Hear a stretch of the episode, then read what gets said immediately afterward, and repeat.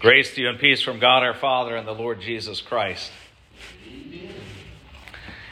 Our lessons this week, as I'm sure you've noticed, have a strong emphasis on God's law.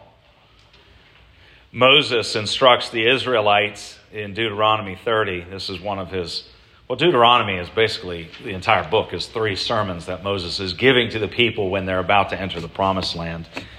And here he says, Choose life that you and your offspring may live, loving the Lord your God, obeying his voice and holding fast to him. Psalm 119, which we read responsively Blessed are those whose way is blameless, who walk in the law of the Lord.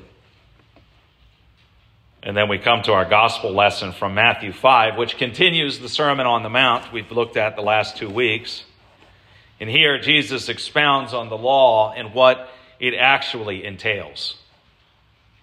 He does this by considering just a few of the commandments and how they were understood by the scribes and Pharisees who taught them and by the Jews who heard them. Uh, the basic underlying problem in Jesus' day and in our own is this question What does the law require?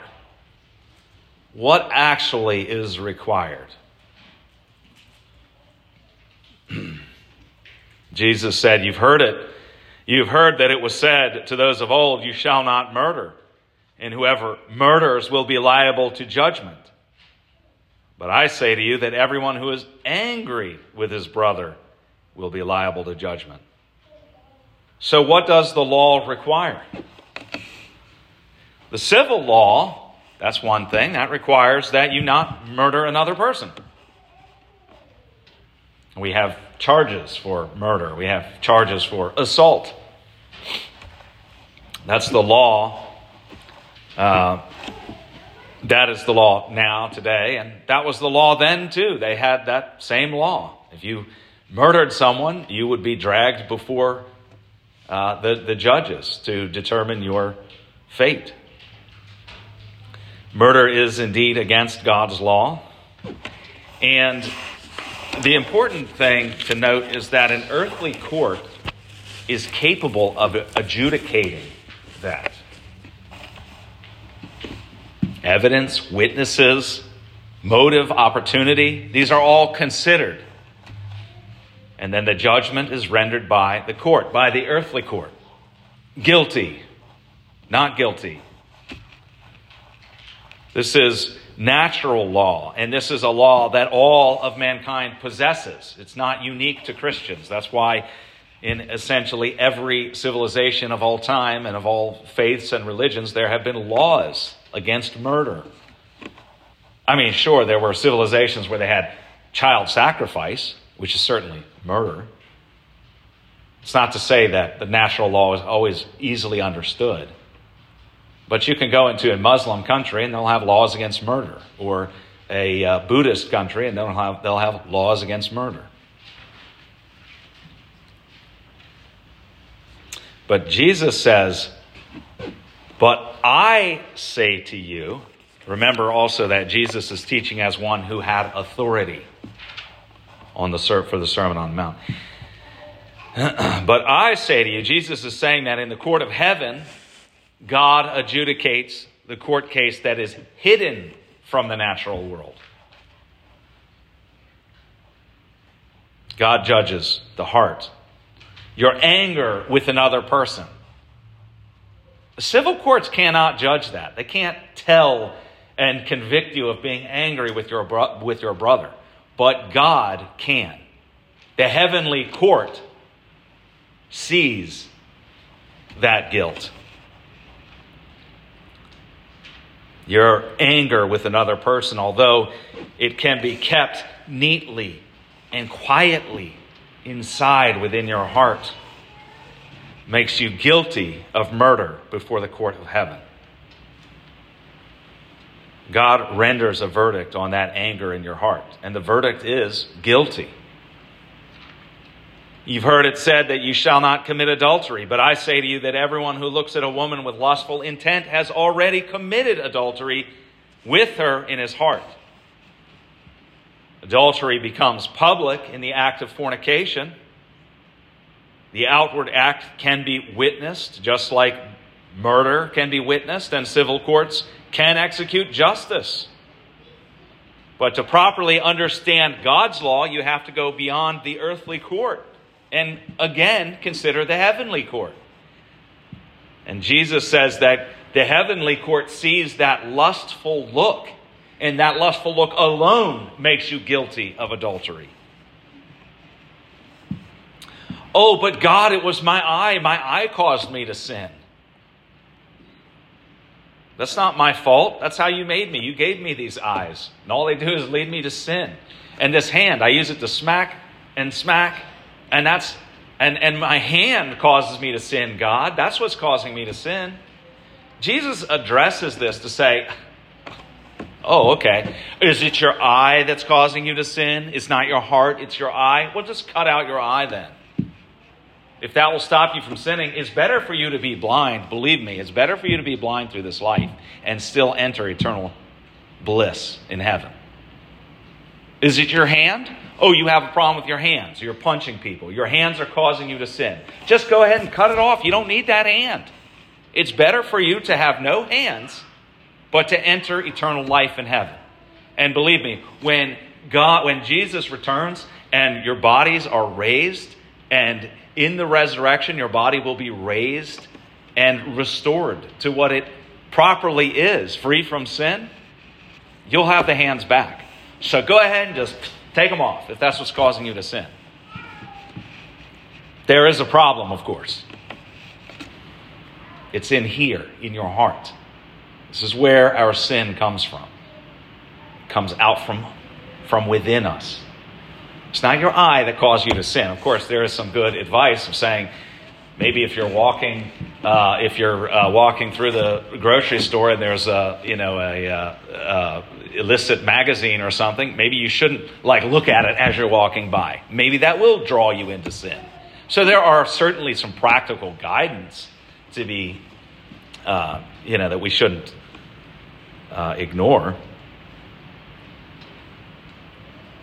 But Adam's fall is the cause of sin in our very members. It's, it's not how God created us to be, but it is deeply rooted in our flesh since the fall of Adam.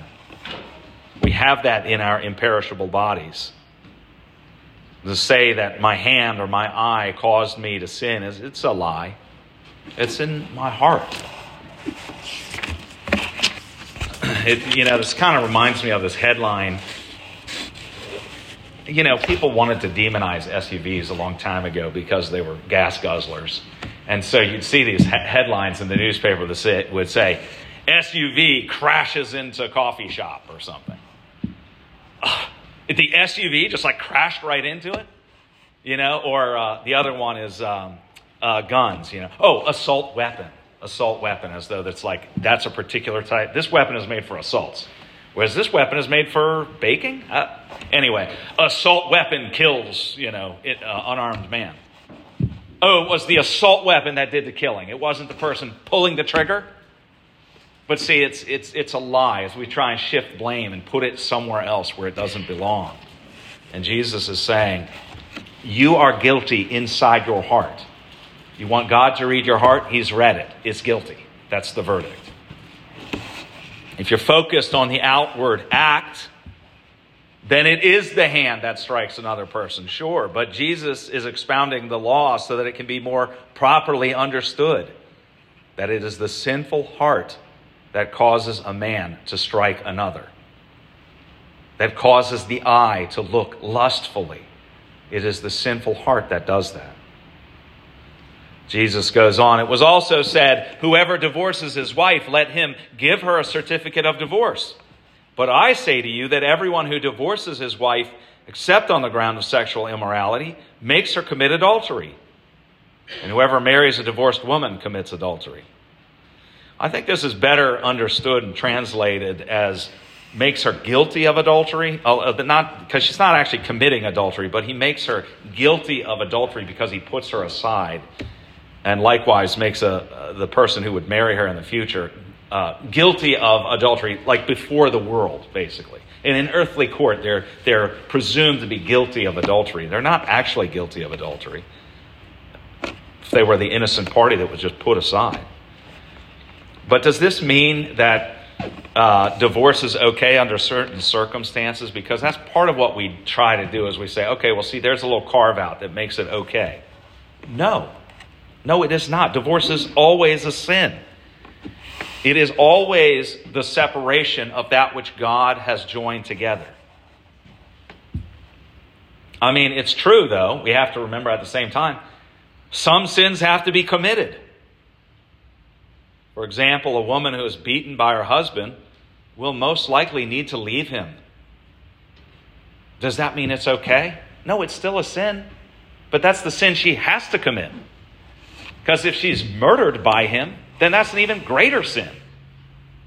See, we live in a fallen world. And so we will be confronted with these sorts of decisions. But we don't what, but what we don't do is say, oh, but God's law can be taken down and taken down and taken down a notch over and over again until it ceases to be any law at all. Jesus is saying, that's what you all have done. You've taken the law and you've made it all about the outward act, the things that only can be seen in this in these horizontal relationships. But what you're missing is the vertical relationship between you and me, between us and God, that vertical relationship. That's what you're not thinking about. So let me tell you about the heavenly court because it reads your heart and it sees the lust and it sees the anger and it convicts you of that. Some people would say, well, Jesus gives the reason of adultery for divorce. Doesn't that mean that divorce in the case of adultery is okay? No.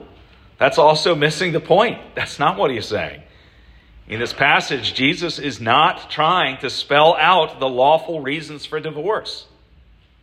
He's doing the opposite. He's saying that earthly courts will judge by the letter of the law. An earthly court will look at the letter of the law to determine if the action is justified. But adultery is sin, divorce is sin. Sometimes it's unavoidable because we live in this fallen world, but that doesn't mean it's okay. It's the necessary sin that we're stuck with, that we live with, because we live in a fallen world. We can justify our actions before a civil court, and that's what we do, but we can't justify ourselves before God. And that is the key in all of this, is that we, we, we cannot justify ourselves before God. I mean, 1 Corinthians 7, which we studied recently, Paul writes to Christians that if their spouse abandons them, on account of their new Christian faith, they may let their spouse go. And they're even free to remarry. You'll notice that he doesn't say anything about sexual immorality. Well, does that mean that Paul is giving us a different rule than Jesus gave us in the Sermon on the Mount? No, it doesn't. It doesn't mean that. In the Sermon on the Mount, Jesus is teaching that God's intent for marriage is that it is lifelong. Divorce is only a consequence of sin. The divorce practices in their day were very lax. The emphasis was given basically on just making, make sure you do it in the proper way. Give her a certificate of divorce. That makes it official, proper, and everything's good to go. And Jesus is saying, no, you misunderstand. That is not the right way to look at this. He goes on, let what you say be simply yes or no. Anything more than this comes from evil. Boy, this is so true. I mean, the, the truth is simple. You know, the truth is simple. The, the lies are the things that take a lot of explanation. But the truth is, is generally simple. and in, in that day, there was a complex system of oaths.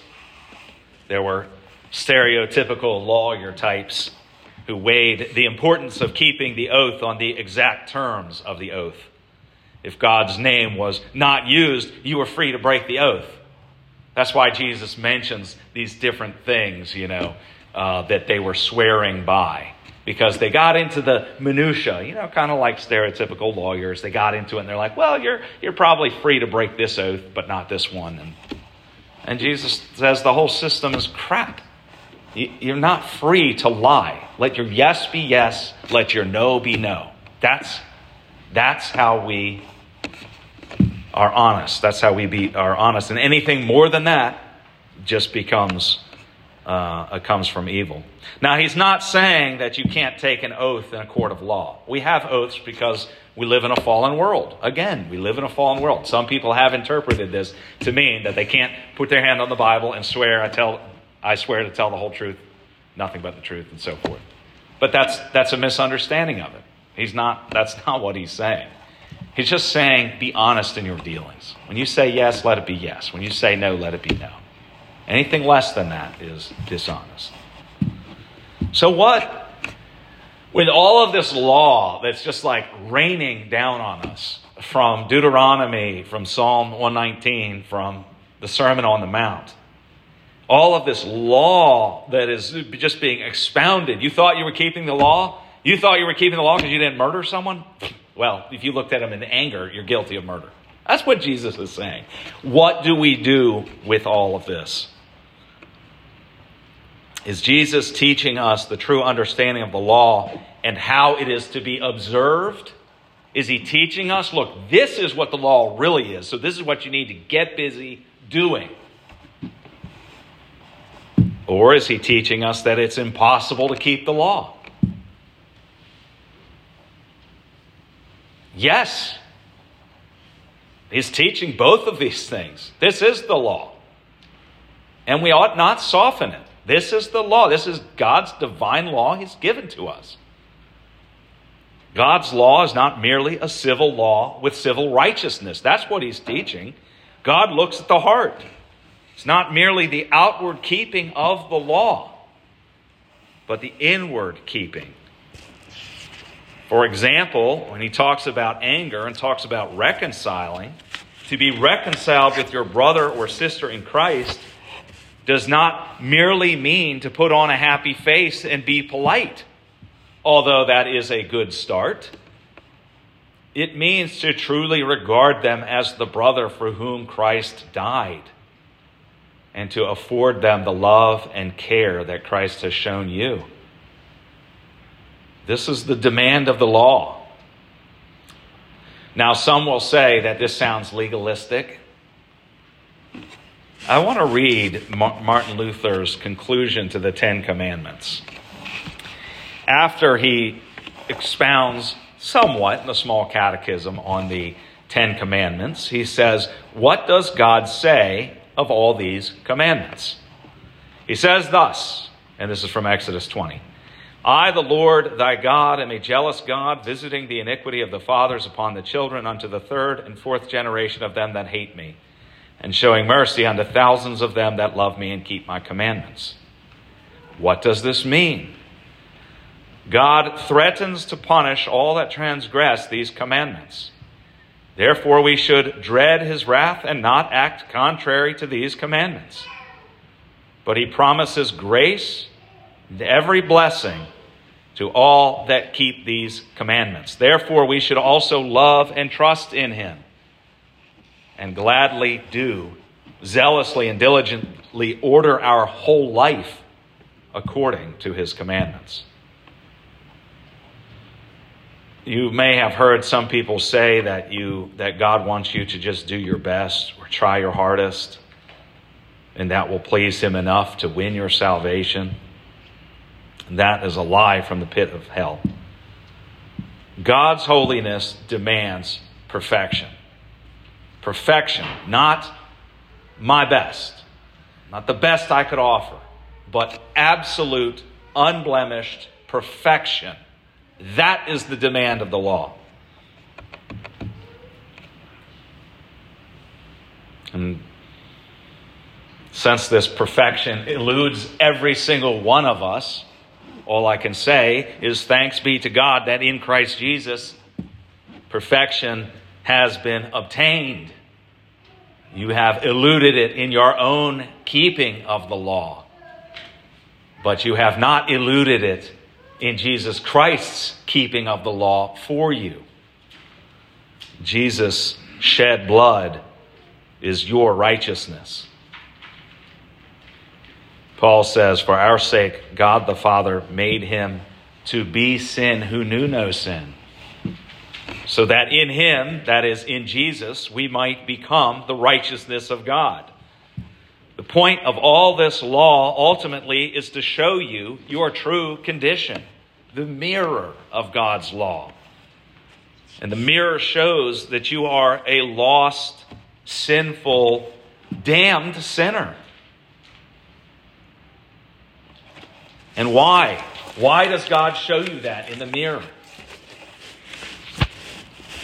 So that you may despair, despair of your own righteousness and receive something far better. Don't, don't just end with despair, okay? I said despair of your own righteousness. That's the thing you despair of. Don't fall into despair and say, Woe is me, a lost and damned sinner. No, just despair of your righteousness. You're not, tr- you, you are not able to keep the law perfectly and win your salvation. And God knows that. And He has given Jesus Christ to take upon Himself your sin so that you have His righteousness by faith. You have a righteousness that exceeds that of the scribes and Pharisees. When Jesus comes to the end of the Sermon on the Mount and says, Be perfect as your Father in heaven is perfect, and you go, Uh oh. Don't say, Uh oh. Say, Thank you, God, for making me perfect because you gave me Christ's robe of righteousness. So I lay claim to the perfection that He has. In your baptism, you've been washed clean of your sins, buried with Christ, and raised in a new life. You might say, but I know I'm not saved by my works, but I mean, doesn't the law tell me and guide me in how I should live? By all means, yes. God has given you a new life. You are a new creature in Christ. You are salt and light, even when you fall short. Simul justus et peccator. You all know what that means? Simultaneously, simul, simultaneously, justus et peccator. Simultaneously, a saint and a sinner.